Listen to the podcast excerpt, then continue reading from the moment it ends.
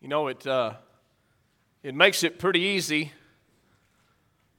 to want to preach when you hear singing like that.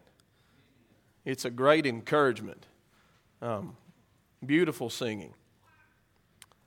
I appreciate the songs that were led, the words to the songs that were led tonight. We're going to talk tonight about the grace of God. We're going to begin in Ephesians 2 8 and 9. We'll have the scriptures on the screen uh, for your convenience and also to save us a little time and maybe do some highlighting of uh, different things. Uh, if you are old school, if you want to use that phrase and like to turn along, uh, we encourage you to do that if that's your preference. What we do wish to do to study God's Word. We're not interested in upholding the doctrines of this congregation or any church, but looking at the truth. Ephesians chapter 2, verses 8 and 9. The Bible says, For by grace are you saved through faith, and that not of yourselves, it is the gift of God, not of works, lest any man should boast. You know, when I was young, uh, a lot of times we would have Bible discussions, and, and uh, if you have had many Bible discussions, you hear a lot of different ideas. And I remember at times I would talk to someone about obedience to the gospel of Christ, and we would look at various scriptures about obedience to God and about baptism, about repentance, and other things. And this verse would always come up, and I'd say, Yeah, but my verse over here says this. And my verse beats up your verse, and so. You know why I did that? Because every time I looked at Ephesians 2 8 and 9, I could not explain it. It did not fit within my view of God. And I'm just going to be honest with you. I don't want to run from it tonight, I want to hit it head on. And I want to look at this passage of Scripture and I want to build precept upon precept, line upon line, and look at what this passage is teaching. We're going to spend a great deal of our time in the book of Romans and also in the book of Galatians. I call these sister books because they teach the same thing. And before we uh, get into all that, I want to tell you a story that I think will help us in our understanding tonight when we talk about the grace of God. There were two men in an airplane, a pilot and his passenger. And during their flight, one of the engines failed, and the, the pilot came back and he talked to the passenger, and the passenger was in a panic. I mean, he was just totally freaking out, screaming, We're going to die. And the pilot says, Calm down. He says, We've got a plan. And he says, Well, what's the plan? He said, Well, I'll give you two options. He said, Option one, I'll open up the hatch and you jump out and you flap your arms as fast as you can. And he said, Is there another option? He said, Yeah, there's another option. He says, I have a parachute. He said, I packed it myself. It's packed correctly. And he said, I'll put it on you, and you jump, and I'll follow you. And when I tell you to pull this cord right here, you pull it, and you will sail safely to the ground. It doesn't take a genius, does it?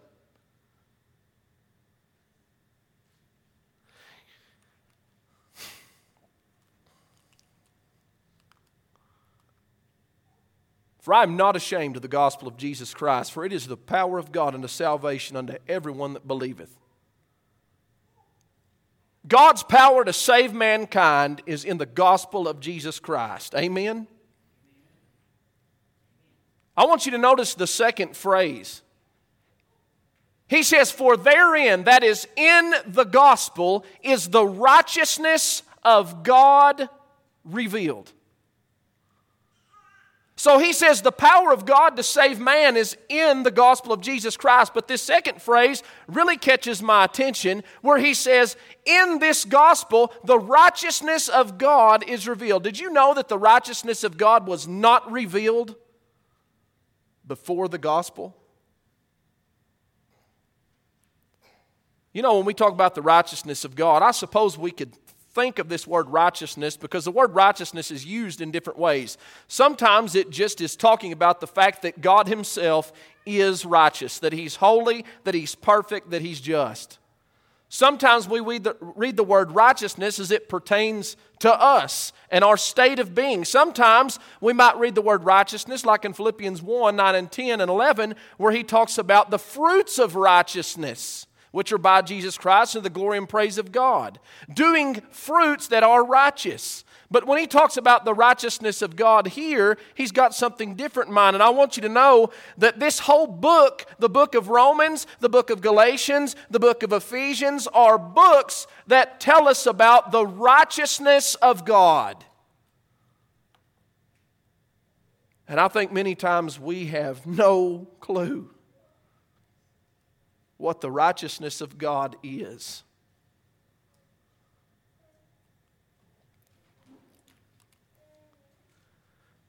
if we're going to talk about the grace of God, we have to define some terms. Because throughout our study, we're going to look at some of these things because there's, there's some different ideas, especially in the book of Romans and in the book of Ephesians, where these things are contrasted. There's two things that are contrasted in the book of Romans the word law and the word grace. And they're in contrast to one another all throughout the book of Romans. There's another couple of words that we need to understand that are in contrast, and that's the word works and the word faith. Now, I want to tell you something. The word works is not always in contrast to the word faith, but in the book of Romans and in our study, they are. And they are in the, in the verse that we read at the beginning of this study in Ephesians 2 8 and 9. They're used as opposites. What is law? We know what law is, don't we? Everyone understands law. Law is a legal code. And a legal code demands observance and it punishes violators. And I told you last night, I'm very simple, so I want to be simple with this. What is law? Do you understand this? This is the law.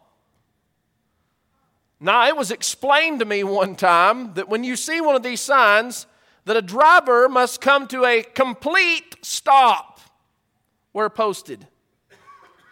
Complete. You know what will happen? Well, if there's no police officer nearby, nothing, right? Let me ask you something. Does this law demand observance? Sure does and it punishes violators. That's law. God's law is the same. When we talk about law, we're talking about a legal code. But that's not how the Jew looked at it. The Jew thought that the law was salvation. Paul teaches in Galatians chapter 3 and verse 10 For as many as of the works of the law are under the curse, for it is written, now he quotes from the law, Deuteronomy 27 26. He says, Cursed is everyone that continueth not in all things which are written in the book of the law to do them. Look at this phrase Cursed is everyone that continueth not in all things. How many things? All things. What Moses essentially told the people was that if you don't continue in every single facet of this law, you are under the curse. You know what the people said? Amen. Amen. Did they make a covenant? Yes, they did. Did they do it? No, they did not. He tells us that in the book of Hebrews. I made a new covenant with the house of Israel and with the house of Judah, not according to the covenant I made with their fathers when I took them by the hand to lead them out of the land of Egypt. Why? Because they continued not and I regarded them not. They didn't keep their agreement. What was the law? Was it salvation? Was it righteousness? He said it was a curse upon everyone that didn't keep it. Who kept it? Jesus Christ.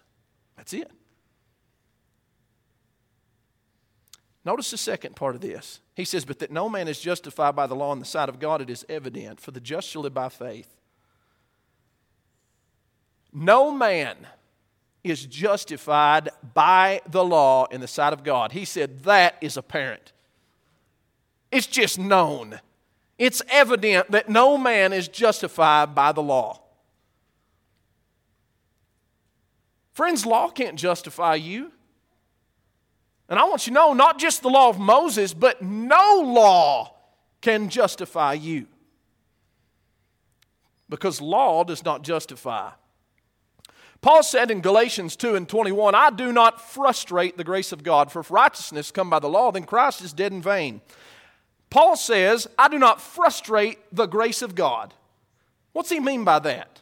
Well, the word frustrate means to do away with, to set aside, to disregard. I like this word over here nullify, to make void. Paul said if righteousness comes by the law, believing that would nullify the grace of God. Why? Well, if law can justify us, then why did Jesus die? he teaches this same concept in chapter 3 where he says, For if there had been a law given which could have given life, verily righteousness would have been by the law. I want you to notice the specificity here. He says, For if a law, if there had been a law given, that's any law, if there had been any law given which could have given life, then righteousness would have been by the law, the one that God gave to his people. Just think about that. If God could have just said, well, you know what, this law won't give righteousness, but I'll give him a different law that will give him righteousness, isn't that what he would have done? And not sent his son to be tortured and killed? Law doesn't make you righteous. Let's just pretend for a moment that I was driving down McMaster's about two years ago over close to Amarillo Boulevard. And uh, I don't remember doing it, but I know that I did because they sent me a picture with my license plate and my expedition. And I could not argue because the light was red in the picture and my car was in the middle of the intersection. And I just sent him a check. You know, you can do that. You can just send him a check. You don't have to come and appeal it or go to court or anything like that. But suppose that I did.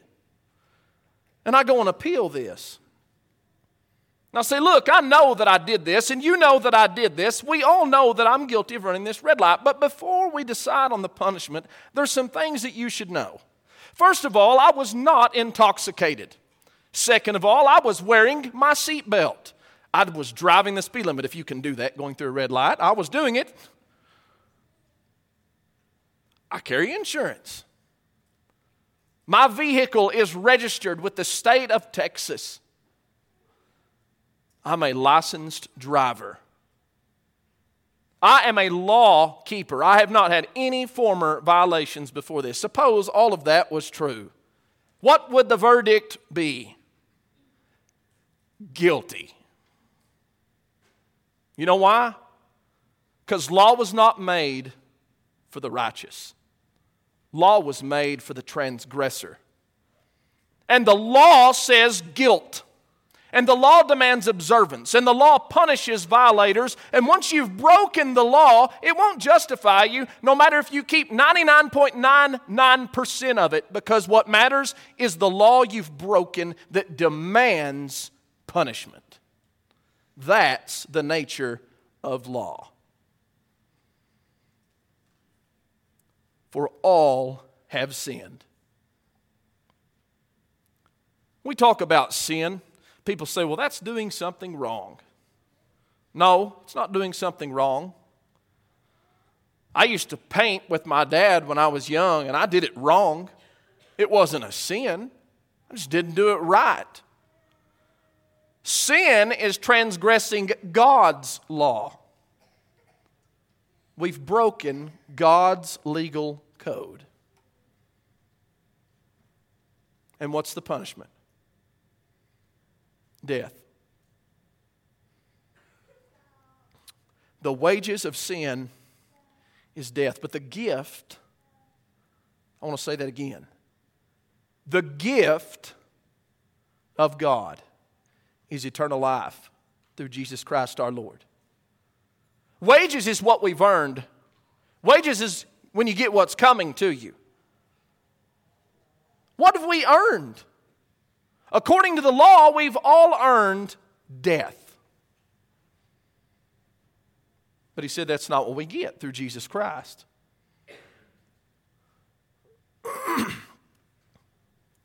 We are all as an unclean thing, and all our righteousness is as filthy rags.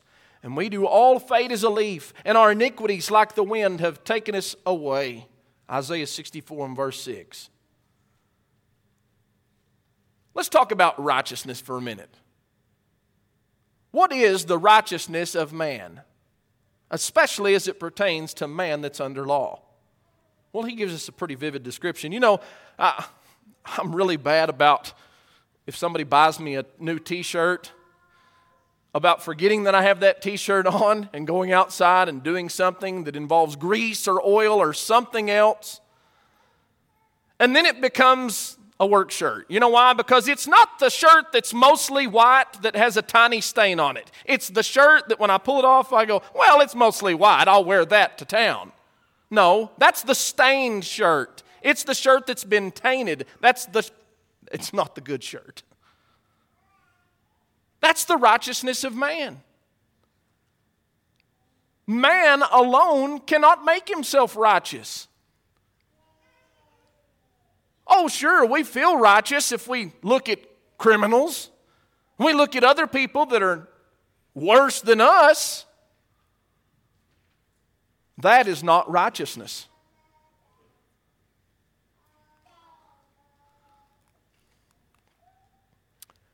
Let's go back to our text. And I want to read the continuation of this thought. He says, For all have sinned and come short of the glory of God, being justified freely. Do you see that word freely? Do you believe that?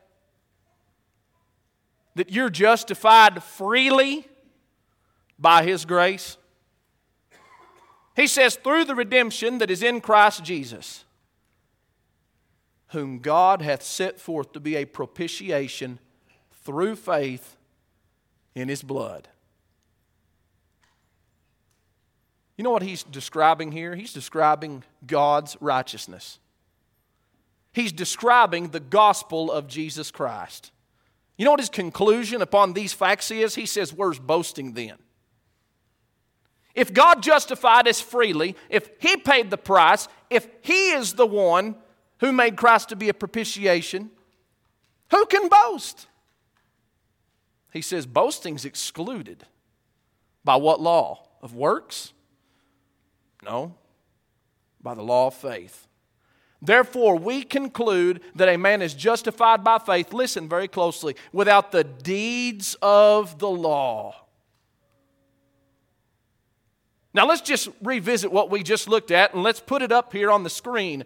He said, You are justified, you are redeemed, you're propitiated. In other words, you are saved. How? By God's grace, through faith in His blood.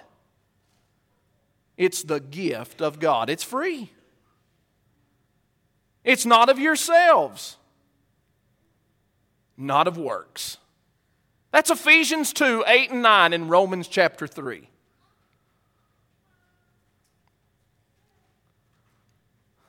What's grace? You ever hear anybody talk about grace? It's sort of ambiguous at times, isn't it?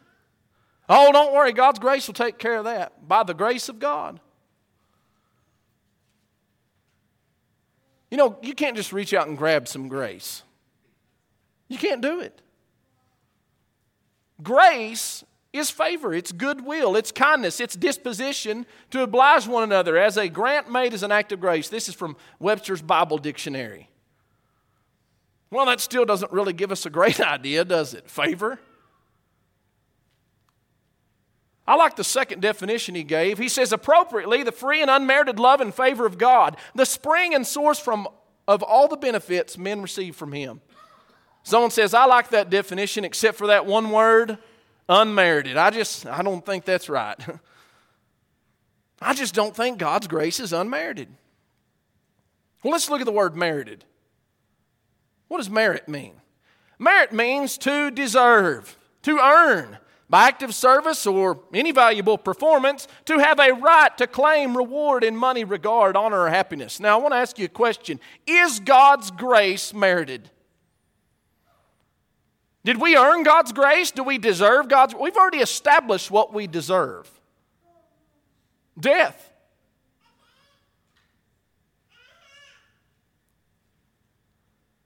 This is the same concept that Paul taught. He said, What shall we say that our father Abraham, or Abraham our father, is pertaining to the flesh, hath found? For if Abraham were justified by works, he hath whereof the glory. You know what he's saying?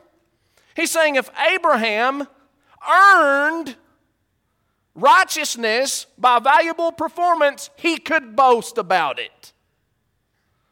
But he said, Not before God. For what saith the scripture? Abraham believed God, and it was counted unto him for righteousness. Now I want to notice here, he does not say Abraham believing God was righteousness. He said, When Abraham believed God, God counted it unto him for righteousness. His faith was not righteousness, God counted it for righteousness. Well, what in the world is righteousness? He goes on to say this now, to him that worketh is the reward not reckoned of grace, but of debt. You know what he's saying? Look, if you worked your way to the reward, you earned it. And he said, if you did that, it's not grace. In other words, you are frustrating the grace of God by thinking that you have earned salvation.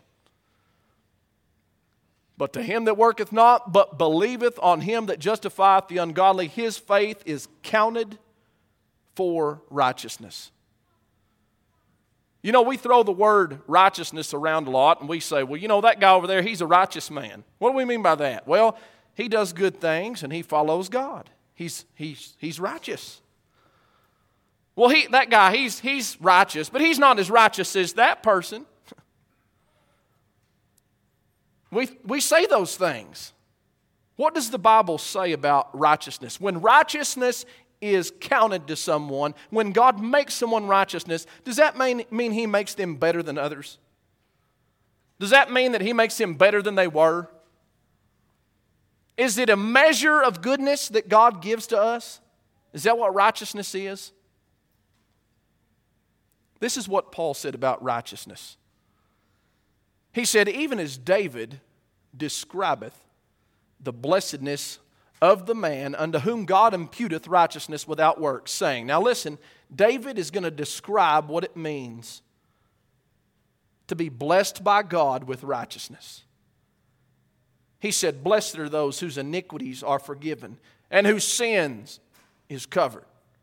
Blessed is the man unto whom the Lord will not impute sin.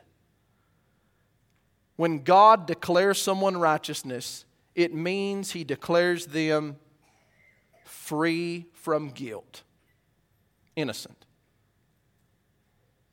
Well, why would he have to do that? Because law brings about guilt. God's grace frees us from that guilt. Now, is God righteous in doing that? Yes, He is. Why? Because He paid the price for sin at Calvary. God didn't scrap the law and give us a better law. It's not what He did.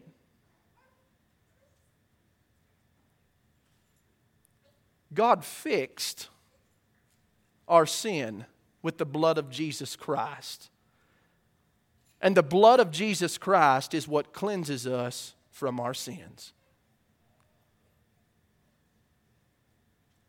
Paul said in Romans 10, you say, well, you just skipped about six chapters. Okay. I understand that. We haven't gone out of the letter that Paul wrote to Rome. And I want you to notice this phrase because this is when he begins to draw all of what he said to a head. And he said, Brethren, my heart's desire and prayer to God for Israel is that they might be saved. Do you know why he said that? Because Israel wasn't saved. You know why they weren't saved? He said, For I bear them record that they have a zeal of God, but not according to knowledge, for they being ignorant.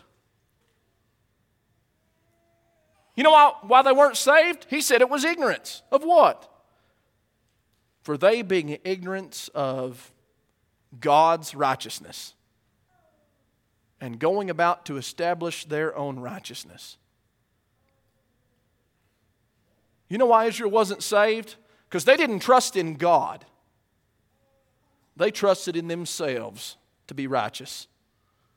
They were going about to establish their own righteousness. And friends, when you go to the law and the works of the law and you follow after works in order to be righteous, that's exactly what you've done.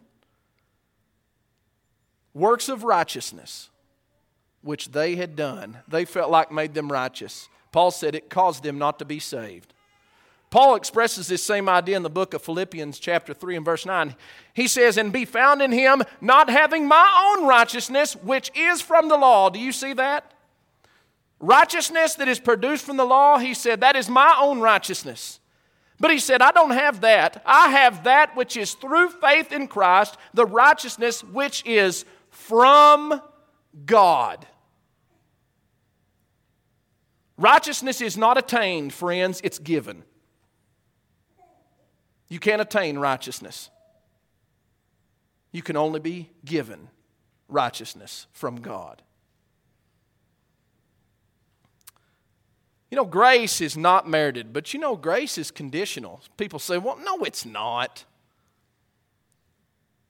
If grace is not conditional, then that means every person on the earth is saved. Do you believe that? Do you believe every person is saved? Well, no, not everybody's saved because not everybody ha- has had faith. Okay, then it's conditional, isn't it? We all agree on that. Unless you believe in universal salvation, you believe that receiving the gift that is by grace is conditional. We just don't always agree on what the conditions are. Conditional just means it is dependent on conditions or a set of conditions. It's made with limitations. It's not absolute. We've already looked at the conditions, haven't we? It's faith. That's the condition. You're saved by grace. How? Through faith.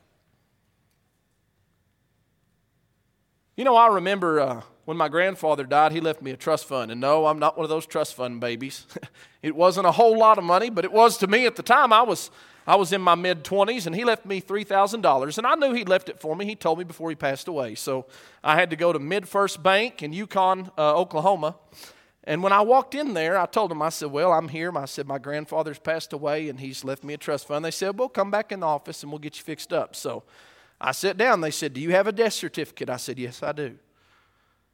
They said, Well, do you have your driver's license? I said, Yes, I do. We're also going to need your thumbprint and your social security card and then we need you to sign all these documents. You know what I didn't say?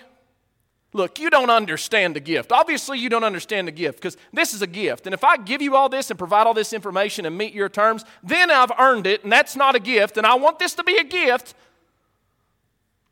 No, it was a gift. But I had to meet their terms. I didn't earn it, I didn't deserve it. I guarantee you that. He just gave it to me. But I had to meet the terms to get it. Friends, God's grace is the same way. Now, when I say God's grace is conditional, I'm not saying every facet of God's grace is conditional. Jesus didn't teach that. He said God sends the rain on the just and the unjust. He does that, doesn't he? God provides blessings. But when we talk about salvation and righteousness, which comes as a result of God's grace, that is conditional. You know why we know that? Because that's what God's Word tells us. It's conditional upon our faith. What is faith?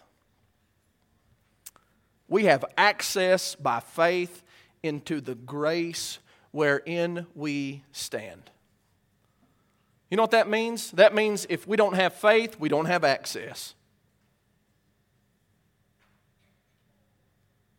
You know, when we talk about faith, people say, well, that just means believe. That's, a, that's this mental thing that happens, it's something that happens mentally. I disagree with that. And I would encourage you to reject that because that is not what the Bible teaches about faith. Listen to what the Bible says about faith. 1 Thessalonians 1 3, he said to the Thessalonians, remembering without ceasing your work of faith. Now, I want to ask you a question Do works and faith always oppose one another? Absolutely not. Faith drives us to do, doesn't it? James 2:17 Even so faith if it hath not works is dead. Faith without action he says is lifeless. It's dead. It doesn't do anything. Romans 16. I want to mention that again. Romans 16. At the end of the book, we've been examining where he said we're justified by faith, and Abraham believed God, and it was counted to righteousness. He said, But now is made manifest, and by the scriptures of the prophets, according to the commandment of the everlasting God, made known to all nations. Why? For the obedience of faith. You know where else he says that? Romans 1 5.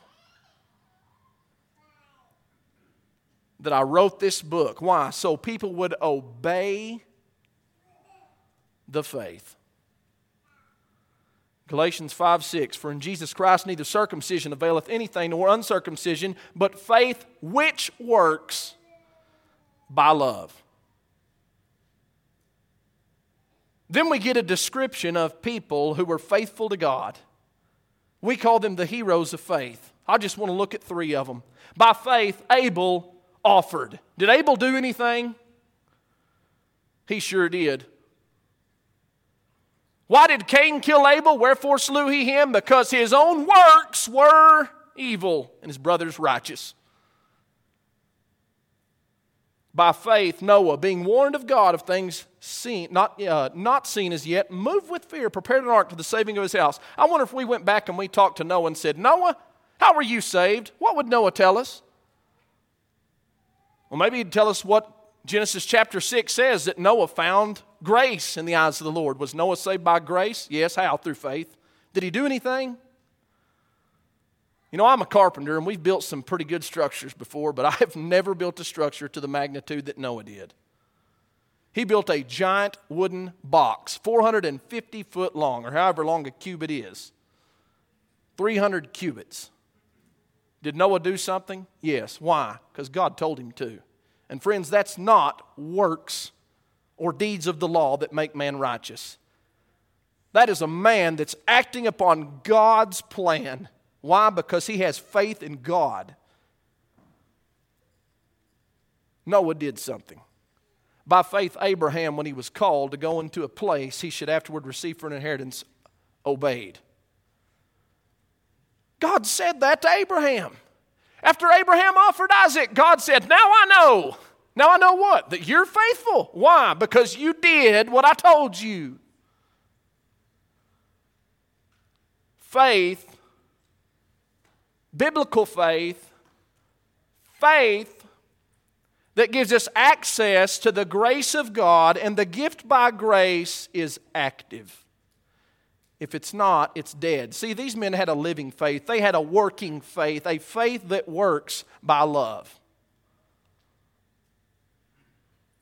And they were saved by grace through faith. Without faith, it is impossible to please Him. He says, For he that comes to God must believe that He is. Okay, I'll give you that. That is the mental part, isn't it? We must believe that God is. God is what? That He is who He said He is, that He exists, that He is God. But then there's a second part to this verse, and that He is a rewarder of those who diligently seek Him. You know, when I see this phrase, diligently seek Him, you know what I think of?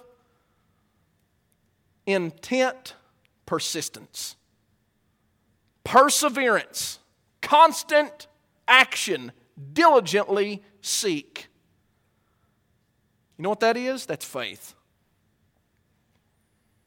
Faith is not, well, yeah, I believe God. I believe God is. I believe Jesus is his son. I, I believe that God sent his son to die. That's not faith. Uh, that, that's a kind of faith, that's a level of faith, but that's not the faith that he's talking about. Listen, he's not trying to teach us that we're saved without action. That's not the point. He was combating something that was being spread all through the church in that day. And I think Jesus described that in Luke chapter 18.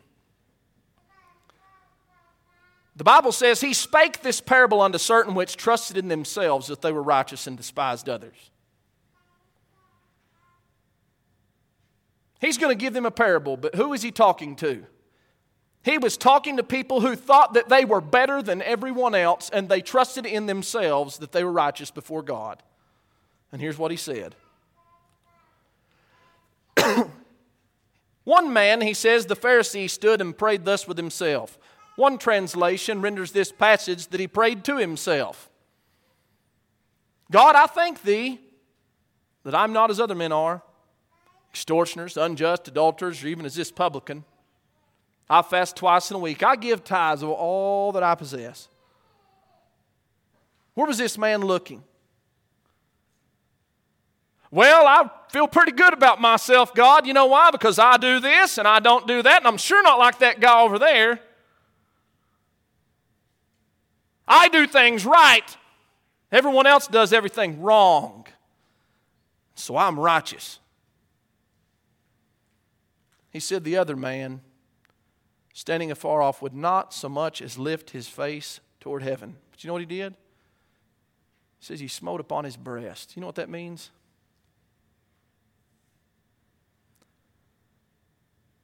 God be merciful to me, a sinner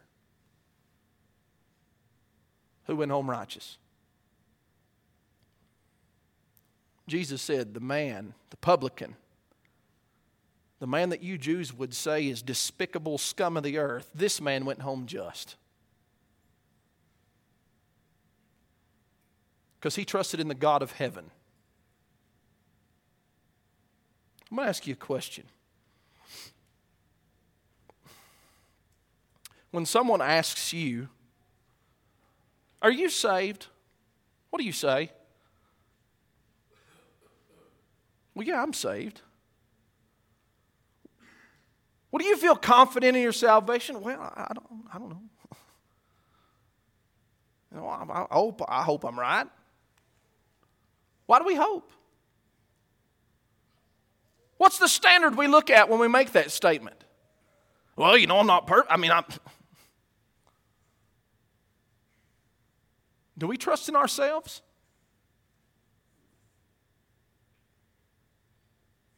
Do we flap our wings? They're not wings. Friends, we don't have the ability to fly and we don't have the ability to make ourselves righteous.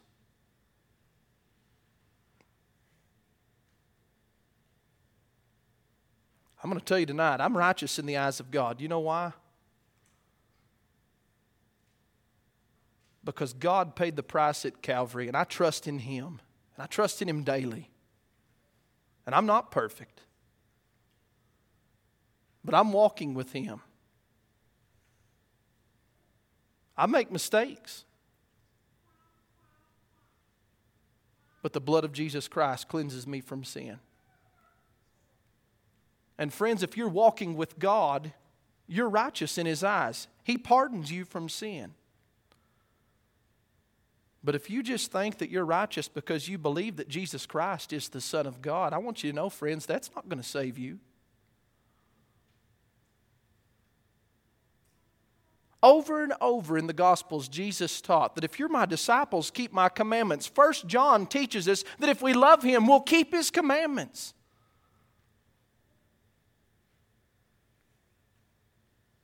Are you righteous? You know, some people say, well, Ian, you know, I don't like this kind of teaching because people will abuse. They'll abuse the grace of God. Oh, they'll try. they'll try. Which brings us to a question Does God's grace encourage sin? No. Paul asked that same question in, in Romans chapter 6. What shall we say then? Shall we continue in sin that grace may abound? He said, God forbid. How shall we that are dead to sin live any longer therein? I want you to know something, folks, and we're going to talk about this tomorrow night that if you've obeyed the gospel of Jesus Christ, you should be dead to sin. So I don't even know what that means. Are you going to walk up to a lifeless body in a casket and say, Bill, let's go fishing? Come on, let's go fishing. I got news for you. Bill ain't going fishing. You know why? Because he's dead to this world. When the old man's crucified, he's dead to sin. Sin may come toward your way, but you don't live in it. You can't abuse the grace of God. Because, friends, when you do that, you're no longer faithful. And when you're no longer faithful, you don't have access to the grace. But if you're faithful, His blood cleanses you from sin.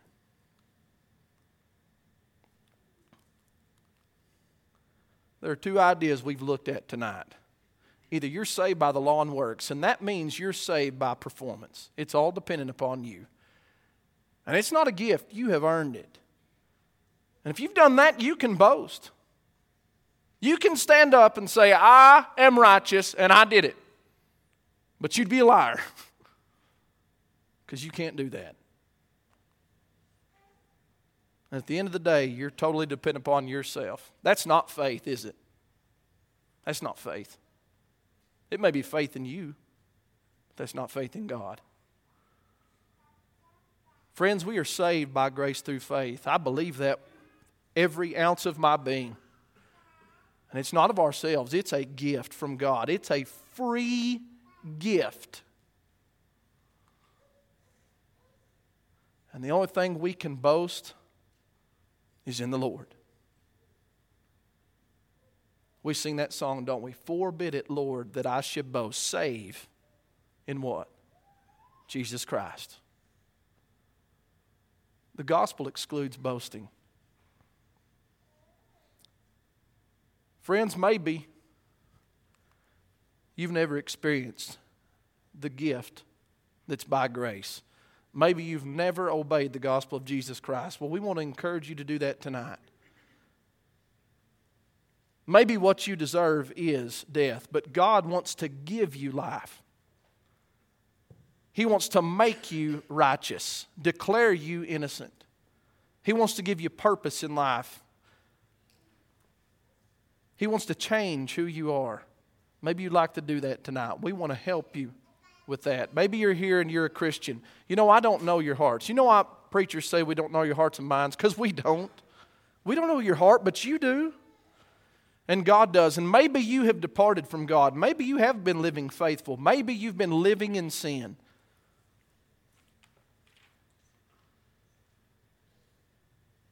You know, sometimes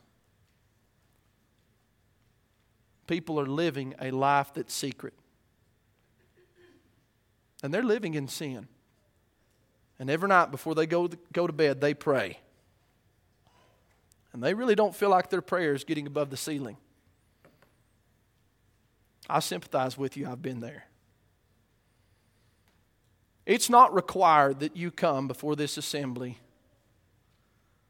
but maybe you need that. And if you do, we're here to help you. We want to take that need before God with you. If you're in need of the Savior tonight, come have a seat in the front, and we'll help you as we stand and sing.